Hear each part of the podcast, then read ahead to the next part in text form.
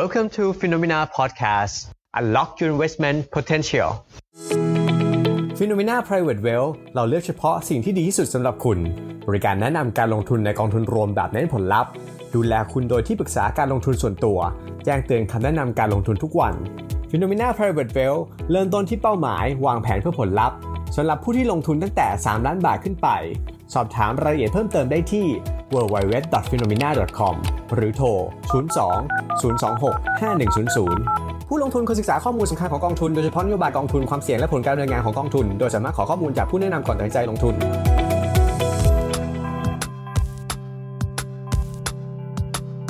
สวัสดีครับ พบกับรายการ The Market Podcast รายการที่ไม่ใช่แค่เล่าข่าว แต่เป็นการเจาะข่าว เจาะประเด็นเพื่อให้นักลงทุนรู้ก่อนเทรดครับ การมีเงินดอลลาร์จะกลายเป็นการถือแบงก์กงเต็ก มันจะคือขยะ สิ่งนี้เราพูดกันมาประมาณหนึ่งทศวรรษเห็นจะได้นะครับ ซึ่งหลักฐานที่อยู่ตรงหน้า เราก็คือ ถ้ามีเงินดอลลาร์กับเงินบาท คนส่วนใหญ่ของโลกก็ยังเชื่อถือในดอลลาร์อยู่ อันนี้คือความจริงที่ปรากฏอยู่ตอนนี้ The Market Podcast EP นี้ก็เลยจะพาลองไปดูครับคร่าวๆว่า จริง ๆ แล้วค่าเงินดอลลาร์ควรจะมีทิศทางอย่างไรต่อไปในอนาคตนะครับ ผมขอเริ่มประเด็นนี้ครับว่าทำไมค่าเงินดอลลาร์ถึงมีความสำคัญกับระบบการเงิน หรือว่าทุนนิยมสมัยใหม่ของโลก นับตั้งแต่หลังสงครามโลกครั้งที่หนึ่งครั้งที่สองมาแล้วนะครับ จริง ๆแล้ว ฝ่ายพรรคนาซีนะครับ โดยเยอรมันเนี่ย การกู้ยืมเงินทำสงครามในช่วงแรกๆนั้นเป็นการกู้เงินแล้วก็ออกเป็นพันธบัตรโดยให้ตัวธนาคารที่อยู่ในวอลล์สตรีทในอเมริกาเนี่ยเป็นคนปล่อยกู้หรือว่าให้ยืมเงินนะครับ ก็เลยกลายว่าในช่วงนั้นเนี่ยธนาไอตัวอเมริกาตอนก่อนที่จะเข้าสู่สงครามโลกครั้งที่สองนั้น เป็น เป็นเจ้าหนี้รายใหญ่ในการที่จะ provide resource นะครับหรือให้ทรัพยากรให้กับอ่ายุโรปเนี่ยทำสงครามระหว่างกันนะครับ แล้วพออเมริกาเข้าร่วมสงครามสัมพันธมิตรหลังจากตอนที่ญี่ปุ่นนะครับ เข้าไป โจมตีที่อ่าวเพิร์ลฮาร์เบอร์ และนำมาซึ่งชัยชนะนั้นก็เป็นการเบสหรือว่าเป็นการพนันครั้งสำคัญที่สุดครั้งหนึ่งของสหรัฐนะครับ ซึ่งทำให้อเมริกาสามารถเป็นมหาอำนาจได้ตั้งแต่ณวันนั้นนะครับมาจนถึงตอนนี้เนี่ยมันมีข้อมูลจาก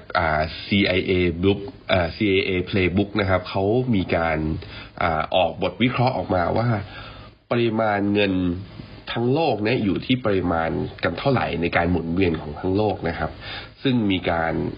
ทำบทวิเคราะห์ออกมาครับ แล้วก็เผยแพร่ออกมาต้องแต่ปอนประมาณสักปี 2017 นะครับ ก็คือเมื่อประมาณ 3 ปีก่อนนะฮะล่าสุดผมลองหาบทความหลาย ๆ อย่างที่เป็นพับบิกในเว็บไซต์นี่ยังไม่มี เพราะนั้นเราใช้เกณฑ์ของปี 2017 เป็นที่ตั้งแล้วกันนะครับ CA บอกว่าปริมาณเงินทั้งหมดที่หมุนเวียนในโลกนี้ครับที่เราเรียกว่า broad money เนี่ยมีอยู่ทั้งหมดประมาณ 80 ล้านล้าน US ดอลลาร์นะครับนี่คือเงินหมุนเวียนทำไมถึงต้องเป็นสกุลดอลลาร์นะครับ ก็คือเนื่องจากว่าสกุลดอลลาร์เนี่ยเป็นสกุลที่มีการค้าขายมากที่สุดในโลกนะครับ นี่คือ 80 ล้าน อ่า 80 ล้านล้านเหรียญนะครับ ปี 2017 แต่ว่า ผมลองย้อนกลับไปดูตัวข้อมูลจาก CIA เหมือนกันเนี่ยณปีประมาณปี 2007 คือก่อนที่จะมีวิกฤต subprime นะครับ หรือว่า hamburger crisis เกิดขึ้น ณ ตอนนี้เนี่ย ณ ตอนนั้นเนี่ย broad money หรือว่าปริมาณเงินทั้งโลกเนี่ยอยู่ที่ประมาณ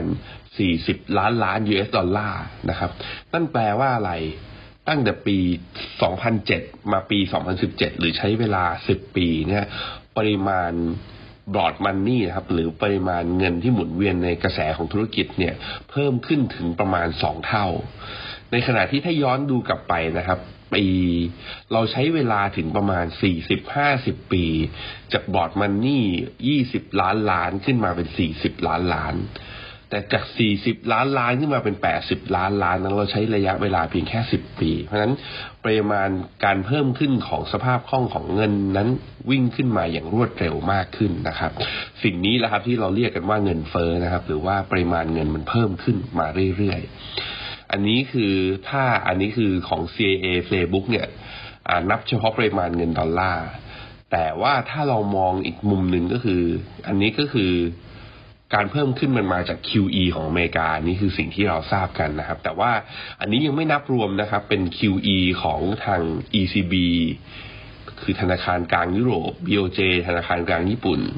BOE ทหารธนาคารกลางอังกฤษ แล้วก็ PBOC ธนาคารกลางจีน ซึ่งในช่วง 10 ปีที่ผ่านมาก็ปั๊มเงินอัดฉีดสภาพคล่องเข้าสู่ระบบเช่นเดียวกัน นะครับ แต่ถ้าลองไปดูค่าเงินดอลลาร์นับตั้งแต่ปี 2008 นะครับ จนถึงปัจจุบันเนี้ย เราจะเห็นว่าค่าเงินดอลลาร์ถ้าดูเป็นกรอบกว้างๆนั้น ไม่ได้อยู่ในทิศทางที่อ่อนค่าเลยด้วยซ้ำไปนะครับเมื่อดูจาก dollar index นะครับ ก็อันนี้ก็เป็นสิ่งหนึ่งที่มันบอกก็ทำลายทฤษฎีการเงินทฤษฎีทางเศรษฐศาสตร์ที่บอกว่า supply เพิ่มขึ้นราคาควรจะลง แต่นี่ supply เพิ่มขึ้นมาสองเท่า แต่ว่า กลายเป็นว่าตัวค่าเงินดอลลาร์ไม่ได้อ่อนลงเลยนะครับ อันนี้เรามองผ่าน dollar index เพราะนั้นเราก็คงต้องไปทำความเข้าใจตัว dollar index กันหน่อยนะครับ dollar index คือตะกร้าเงินดอลลาร์ที่ถูกคำนวณรวมโดยสกุลเงินทั้งหมด 6 สกุลด้วยกัน เพื่อดูความแข็งค่าหรืออ่อนค่าของดอลลาร์นะครับ ยิ่ง dollar index เนี้ยมีค่ามากขึ้นแสดงว่าอยู่ในทิศทางที่แข็งค่า ถ้ายิ่งอ่อนลงมาก็แสดงว่าอยู่ในทิศทางที่อ่าที่ถ้าถ้าค่ามันน้อยลงมา ก็แสดงว่าอยู่ในทิศทางที่อ่อนค่านะครับ ซึ่งณปัจจุบันนี้ดอลลาร์อินเด็กซ์ก็อยู่แถวประมาณร้อยจุดนะครับ ก็คือแข็งค่าขึ้นมาอย่างต่อเนื่อง ทั้งทั้งที่มีตัว QE นะครับ แล้วก็มีเนี่ยครับ ล่าสุดก็คือมี unlimited QE แต่ค่าเงินดอลลาร์นั้นก็ยังไม่ได้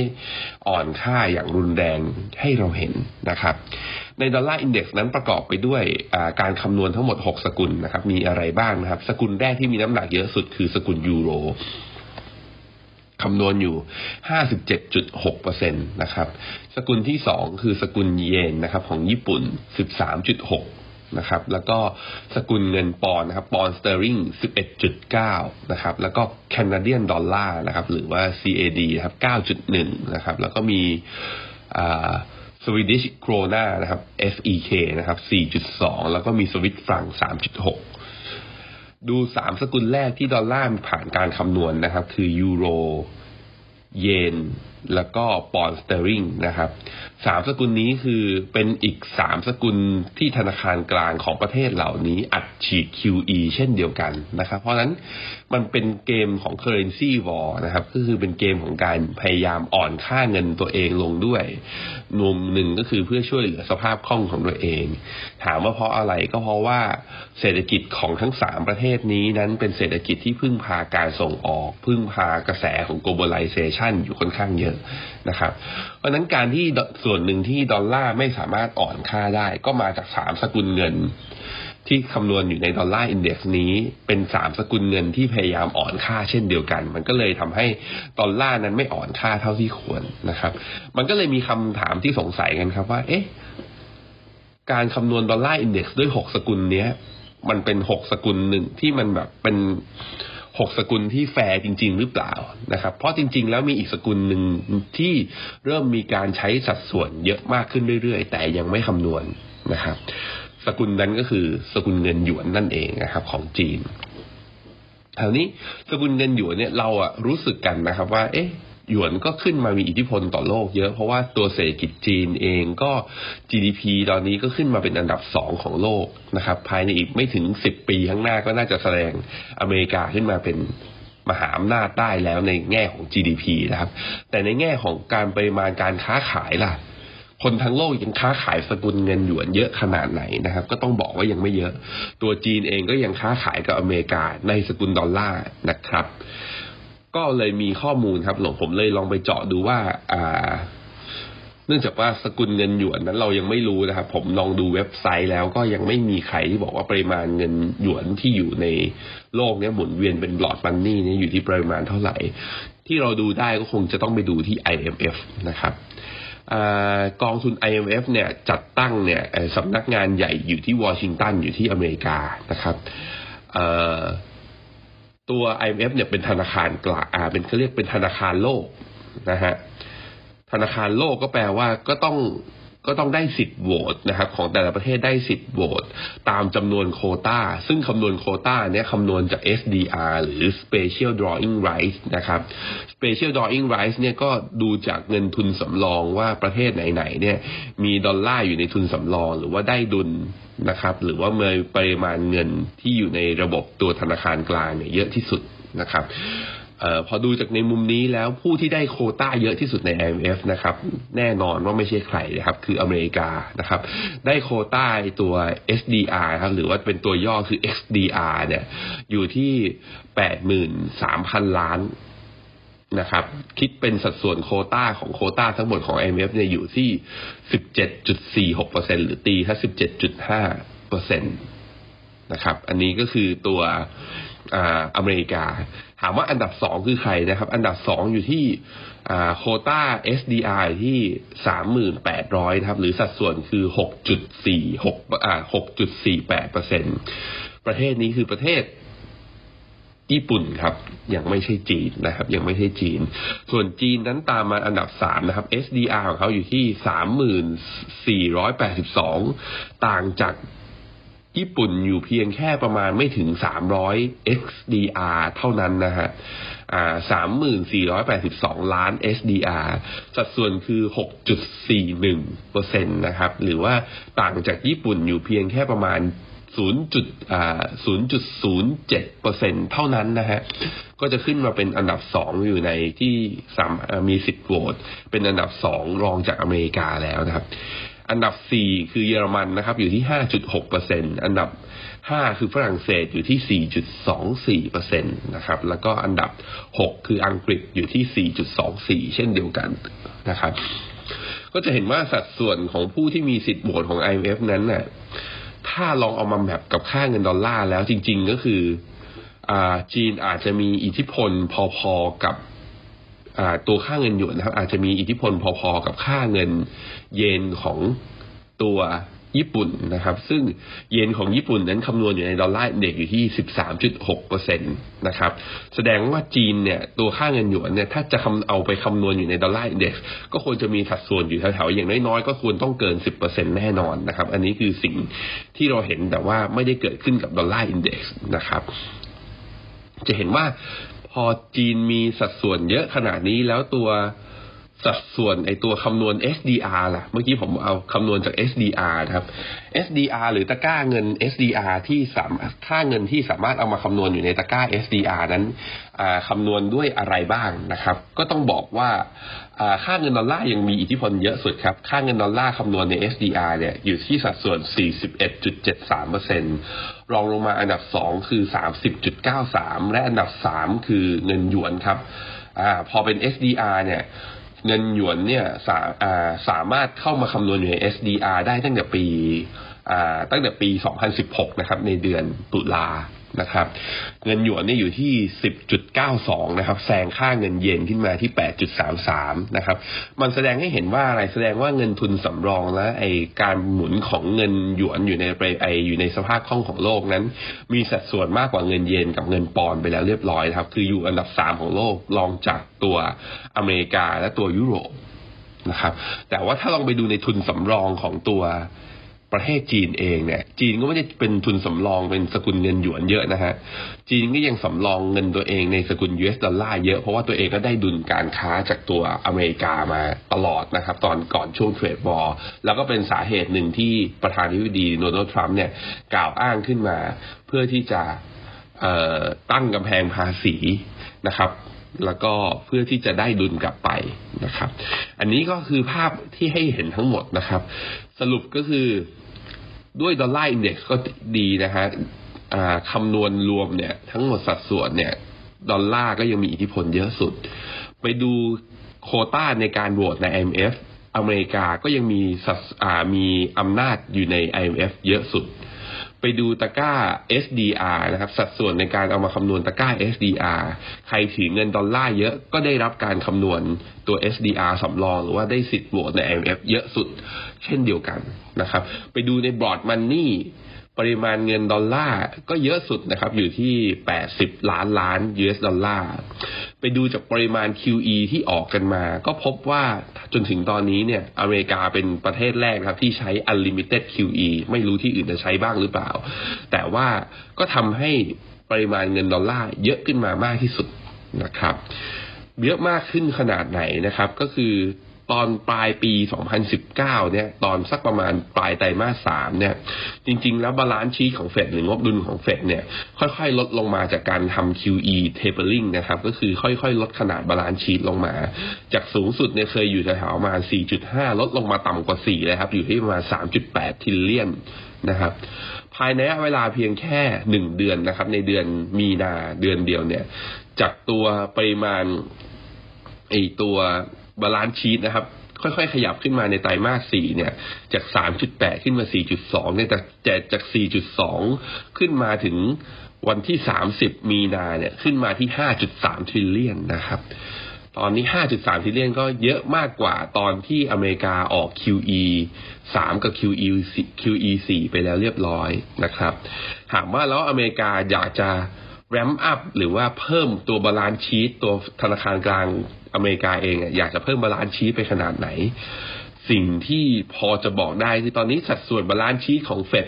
เมื่อเทียบกับ GDP ของอเมริกาเนี่ยอยู่ที่ประมาณ 25%นะครับ ถ้าไปดูเปรียบเทียบเนี่ย อย่างคนที่ยังถอน QE ไม่ได้เลยอย่าง ECB นะครับ ตอนนี้ปริมาณ balance sheet ของ ECB เมื่อเทียบกับ GDP เนี่ยอยู่ที่ประมาณ 42%เพราะนั้นเฟดยังมี room ในการปั๊มเงินเข้ามาในระบบอีกนะครับ อีกประมาณเท่าไหร่เอ่ย อีกประมาณก็คือตอนนี้อยู่ที่ประมาณ 25 เปอร์เซ็นต์ ก็คือบวกไปได้อีกประมาณอย่างน้อยๆนะครับ ก็คือ 15เปอร์เซ็นต์เนี่ยก็เพิ่งจะเท่ากับ ECB อันนี้คือสิ่งที่โลกน่าจะยอมรับได้คือเฟดอัด QE เข้าไปเนี่ยปรับปรับปรับปรับเข้าไปนะครับ อัดเข้าไปอีกประมาณ4เท่าไหร่เอ่ย4ทิลเลียน US ดอลลาร์ก็เพิ่งจะเท่ากับสัดส่วน GDP อ่าสัดส่วนของ balance sheet ของ ECB ที่อัดเข้าไปนะครับ ให้ระบบต่อเนื่องตั้งแต่ปี 2015 นั่นแปลว่าปริมาณเงินดอลลาร์จะยิ่งเยอะเพิ่มขึ้นฮะอันนี้ค่อนข้างชัดเจนนะครับ เพราะนั้นมันเลยเป็นมุมหนึ่งครับที่เราเห็นว่าตัวราคาทองเนี่ย เริ่มขยับมาในช่วงประมาณสักเดือนสองเดือนที่ผ่านมา ตอนนี้ราคาทองก็ขึ้นมาเป็นตัว gold future เนี่ย ทะลุขึ้นมาเหนือหนึ่งพันเจ็ดร้อยเหรียญต่อออนซ์ไปแล้วเรียบร้อยนะครับ อันนี้ก็คือสิ่งหนึ่งนะที่เราเห็นนะครับ นี่คือ fact ที่เกิดขึ้น แล้ว ที่ balance sheet ของเฟดเนี่ย ถ้าขึ้นไปเนี่ยขยับสัดส่วนขึ้นไปแถวๆประมาณ 40 หรือ 50%ของ GDP เนี่ย ถามว่ามากขึ้นไปมากกว่านั้นได้ไหม ถ้าเหตุการณ์วิกฤตโคโรนาไวรัส หรือว่าตัวโควิด -19 นั้นยังยังยืดเยื้อและยาวนานขึ้นไปนะครับ สิ่งที่บอกได้ก็คือว่า BOJ เนี่ยครับหรือว่าธนาคารกลางญี่ปุ่นเนี่ยจนถึงวันนี้นะครับ balance sheet ของ BOJ นั้นอยู่ที่ 106%ของ GDP ครับ อืม พอได้เห็นข้อมูลในมุมนี้ก็แสดงว่าเฟดยังอาจจะเพิ่มปริมาณเงินขึ้นไปได้เยอะอีกมากขึ้นไปเรื่อยๆ เพราะนั้นคือเรื่อง supply ของเรื่อง supply ของปริมาณเงินดอลลาร์ในระบบนั้น เพิ่มมากขึ้นจะเป็นอย่างไรงั้นเพิ่มมากขึ้นแน่นอนนะครับ ชัดเจน แต่เพิ่มมากขึ้นแล้วทำให้ค่าเงินดอลลาร์นั้นอ่อนค่าหรือไม่ อันนี้มันคืออีกเรื่องหนึ่งนะครับ เรื่องนั้นก็คือเพราะว่าความจำเป็นที่เฟดจะต้องอัดฉีดเงิน เพื่อไม่ให้ระบบเศรษฐกิจมันพังนะตอนนี้เนี่ยกลายเป็นว่านานาประเทศอาจจะยอมรับนะครับ เพราะว่าพอเกิดโคโรนาไวรัสขึ้นมาเป็นกลายเป็นวิกฤตขึ้นมา ก่อนหน้านี้เราเกิดตัว disruption จากตัว supply change นะครับ แต่ว่าสิ่งที่เกิดขึ้นตอนนี้คือ demand shock คือกิจกรรมทางเศรษฐกิจ มันไม่ใช่แค่ชะลอครับ มันคือหยุดนะครับ พอมันหยุดปั๊บ มันก็ทำให้ตัวเฟดเองต้องหาทางทำให้ระบบเศรษฐกิจยังหมุนไปได้ เพราะไม่งั้นจะล้มล้มกันทั้งหมด แล้วถ้าเศรษฐกิจอเมริกาล้มอย่าลืมนะครับว่า ทุกประเทศในโลกนี้ ปริมาณเงินสำรองทั้งหมดที่เขามีอยู่ก็คือส่วนใหญ่นั้นสัดส่วนยังเป็นค่าเงินดอลลาร์อยู่ในปริมาณหรือสัดส่วนมากกว่า 60-70%ขึ้นไปกันทั้งหมดนั้นถ้าเศรษฐกิจอเมริกาพังมันหมายถึงทั้งโลกนั้นกำลังถือขยะนะครับ cash is trash เนี่ยมันคือสิ่งนี้เลย แล้วมันก็เลยมีความ profit ทำนโยบายในการปั๊มเงิน QE ขึ้นมานะครับ มันเลยทำให้ทั้งโลกนั้น ก็ยอมรับไปโดยปริยายไม่มีใครกล่าวโจมตีหรือกล่าวหา สิ่งที่อเมริกาทำเพราะทุกคนถือดอลลาร์กันหมดอยู่ในคลังนะครับ อันนี้ก็คือสิ่งหนึ่งมันก็เลยทำให้ค่าเงินดอลลาร์นั้น ยังไม่อ่อนค่ามาก เพราะความน่าเชื่อถือของมันในการที่ธนาคารกลางถือเนี้ยยังมีอยู่อย่างที่หนึ่งอย่างที่สองก็คือเหตุผลของการเพิ่มของดอลลาร์ก็คือจากการอัดฉีด QE Unlimited ตอนเนี้ย มันยังพอฟังขึ้น เพราะถ้าไม่ทำมันคือพังทั้งหมด นะครับ แต่คำถามคือแล้วในระยะยาวล่ะ ถ้าเฟดทำอย่างนี้ไปเรื่อยๆทำอย่างนี้ไปเรื่อยๆนะครับเอ่อถ้าในระยะยาวสิ่งที่พอจะบอกได้ก็คือว่า ผมลองไปดูรายงานล่าสุดนะครับ รายงานของอเป็นรีพอร์ต Q1 อ่า Q Q4 นะครับ Q4 ของ World Gold Council นะครับ หรือว่าอ่า W WCG รายงานของตัวสมาคมค้าทองดับโลกนะครับว่าเป็นอย่างไรบ้าง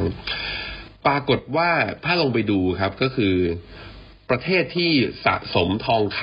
ำข้างในพอร์ตเยอะสุดนะครับ ก็คือจีนนะครับไม่ใช่จีนครับ โทษทีครับ ก็คือตัวรัสเซียนะครับ รัสเซียเนี่ยสะสมทองครับ เพราะว่ารัสเซียนี่ก็เป็นเขาเรียกว่าเป็น คู่แข่งเบอร์หนึ่งของอเมริกาอยู่แล้วนะครับ ในก่อนหน้านี้ตั้งแต่สงครามเย็นหรือโควอนะครับ รัสเซียเนี่ยถือทองอยู่ในอยู่ประมาณ 2,271 ตันนะครับรองลงมาคือจีนนะครับ 1,948 ตันนะครับ แต่ถ้าคิดเป็นสัดส่วนการถือต่ออเงินทุนสำรองเนี่ย พบว่าคนที่ถือเยอะสุดนะฮะก็คือรัสเซีย 19.9%นะครับ ในขณะที่คนที่ถือเยอะที่สุดแซงหน้าขึ้นมาแล้วณตอนนี้นะครับ ก็คือเพิ่งถือเยอะขึ้นมาเนี่ยสัดส่วนภายในประมาณ 2 2 ปีที่ผ่านมาคือตุรกีนะครับ สัดส่วนเพิ่มขึ้นมาถึง 20%ของเงินทุนสำรองนะครับ ในขณะที่จีนเนี่ย เห็นว่าปริมาณการถือเยอะก็จริงนะครับ แต่ว่าจีนก็ถือทองอยู่ในพอร์ตเนี่ยอยู่ที่ประมาณ 2.9%เท่านั้นเพราะขนาดเศรษฐกิจของเขาใหญ่มากนะครับ อันนี้คือสิ่งที่เห็น นะครับนั้นดูแล้วคือธนาคารกลางของทั้งโลกเนี่ยค่อยๆสะสมทองเข้ามาในพอร์ตก็จริง แต่ว่าถ้าเทียบเป็นปริมาณหรือสัดส่วนต่อเงินทุนสำรองนั้น สัดส่วนเยอะที่สุดก็ยังเป็นค่าเงินดอลลาร์อยู่ดีนะครับนั้นใครที่ bet ว่าค่าเงินดอลลาร์จะเป็นแบงก์กงเต็ก หรือ bet กันมาก่อนตั้งแต่สิบปีที่แล้วนะครับ ข้อมูลสิ่งนี้ที่เห็นที่เกิดขึ้นก็คือดอลลาร์ยังมีความจำเป็นต่อระบบอยู่ค่อนข้างเยอะนะครับ เพราะนั้นโอกาสที่มันจะดอลลาร์ที่มันจะอ่อนค่าอย่างรุนแรงจนกระทั่งกลายเป็นแบงก์กงเต็กไปเนี่ยโอกาสนั้นยังถือว่าน้อยมากๆ เพราะดอลลาร์ยังมีอิทธิพลต่อระบบเศรษฐกิจค่อนข้างเยอะนะครับ แต่สิ่งที่น่าจับตาไปก็คือว่า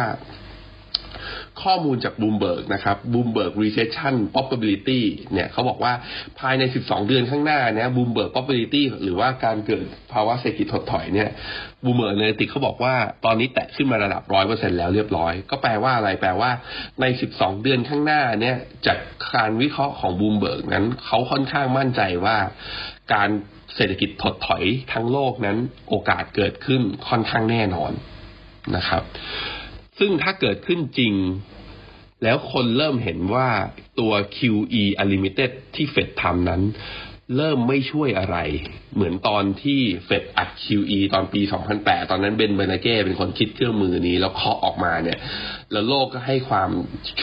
เชื่อถือ เพราะว่ามันทำให้เศรษฐกิจอเมริกา แล้วโลกผ่านวิกฤตครั้งนั้นมาได้ แต่ถ้าครั้งนี้มันผ่านมาไม่ได้แล้วลากยาวเนี่ย คนจะเริ่มถามตั้งคำถามกับตัวค่าเงินดอลลาร์ทันทีครับว่า การใช้มาตรการ QE ทำไปเรื่อย ๆ แบบนี้ แล้วเศรษฐกิจยังถดถอยอยู่ สิ่งนี้มันทำให้ดอลลาร์ยังคงสถานะของการเป็นสกุลเงินที่แข็งแกร่งอยู่จริงหรือไม่นะครับ ถ้ามองในมุมนี้ปุ๊บก็แสดงว่าเราก็ควรจะกระจายความเสี่ยงในการไปถือดอลลาร์ไปถือสินสินทรัพย์ หรือว่าสกุลเงินอื่นแทนคำถามคือสกุลไหน ถ้าบอกว่าสกุลหยวนถ้าณตอนนี้อย่างที่บอกข้อมูลไปทั้งหมดนะครับ ทั้ง IMF SDR หรือการที่ตัวธนาคารกลางญี่ปุ่นไอธนาคารกลางจีนเอง มีสัดส่วนถือไอตัวทองคำเนี่ยยังไม่ถึงสามเปอร์เซ็นของเงินทุนสำรองทั้งหมด มันก็ยังสะท้อนให้เห็นว่าตัวเขาเองก็ยัง เชื่อถือหรือว่าเขายังทำการค้ากับโลกอยู่ก็เลยยังใช้ดอลลาร์เป็นทุนสำรองอยู่ แต่ถามว่าสัดส่วนอะไรที่เยอะที่สุดในทุนสำรองของธนาคารกลางทั้งโลก สัดส่วนนั้นก็ต้องบอกว่ายังเป็นทองคำอยู่ดีนะครับ ยังไม่ใช่สกุลเงินอื่น ยังไม่ใช่สกุลหยวน เพราะฉะนั้นถ้าในแง่กลยุทธ์การลงทุน เรายังมองนะครับ ผมยังมองแล้วก็เชื่อว่าการกระจายความเสี่ยงไปถือทองคำในภาวะ เช่นนี้ ยังไงก็ยังดีกว่า เราพยายามจะโยกเงินมาถือเงินสด หรือว่าการโยกไปถือสกุลเงินอื่นนะครับ ถ้าเราทุกคนถอนเงินทุกอย่าง กลัวระบบการเงินล่ม แล้วถอนเงินจากเงินฝากธนาคาร มาฝากฝังตุ่ม หรือเอาขนกลับมาแล้วเอามาอยู่ที่บ้านจริง ๆคำที่ว่า cash is trash หรือว่าเงินสดคือขยะคำนั้นมันจะเป็นจริง และยิ่งเราถอนแล้วยิ่งเราแห่กันออกมาทั้งหมด มันจะยิ่งเป็นขยะจริง ๆ เพราะระบบสถาบันการเงินกำลังจะถูกสั่นคลอนด้วยความน่าด้วยความกลัวของพวกเรากันเอง สิ่งนั้นไม่ควรเกิดขึ้นนะครับ เราควรใช้วิธีกระจายการลงทุนในสินทรัพย์ประเภทอื่น มากกว่าการถือเงินสดสำหรับวันนี้ สวัสดีครับ สำหรับใครที่สนใจเปิดบัญชีลงทุนในกองทุนรวมผ่าน FINNOMENA เป็นครั้งแรกนะครับ เรามีโปรโมชั่นพิเศษสำหรับชาวพอดแคสต์ครับ เพียงแค่โหลดแอป FINNOMENA มานะครับ ทั้งระบบ Android และ iOS เพื่อเปิดบัญชี และในขั้นตอนเปิดบัญชี ท่านใส่โค้ดว่า hashtag นะครับ podcast 100 hashtag podcast 100 รับไปเลยหน่วยลงทุนในทหารไทยธนรัฐจำนวนมูลค่า 100 บาทฟรีนะครับ สามารถอ่านเงื่อนไขรายละเอียดในการรับสิทธิ์ได้ที่ f i n o m e podcast 100สวัสดีครับ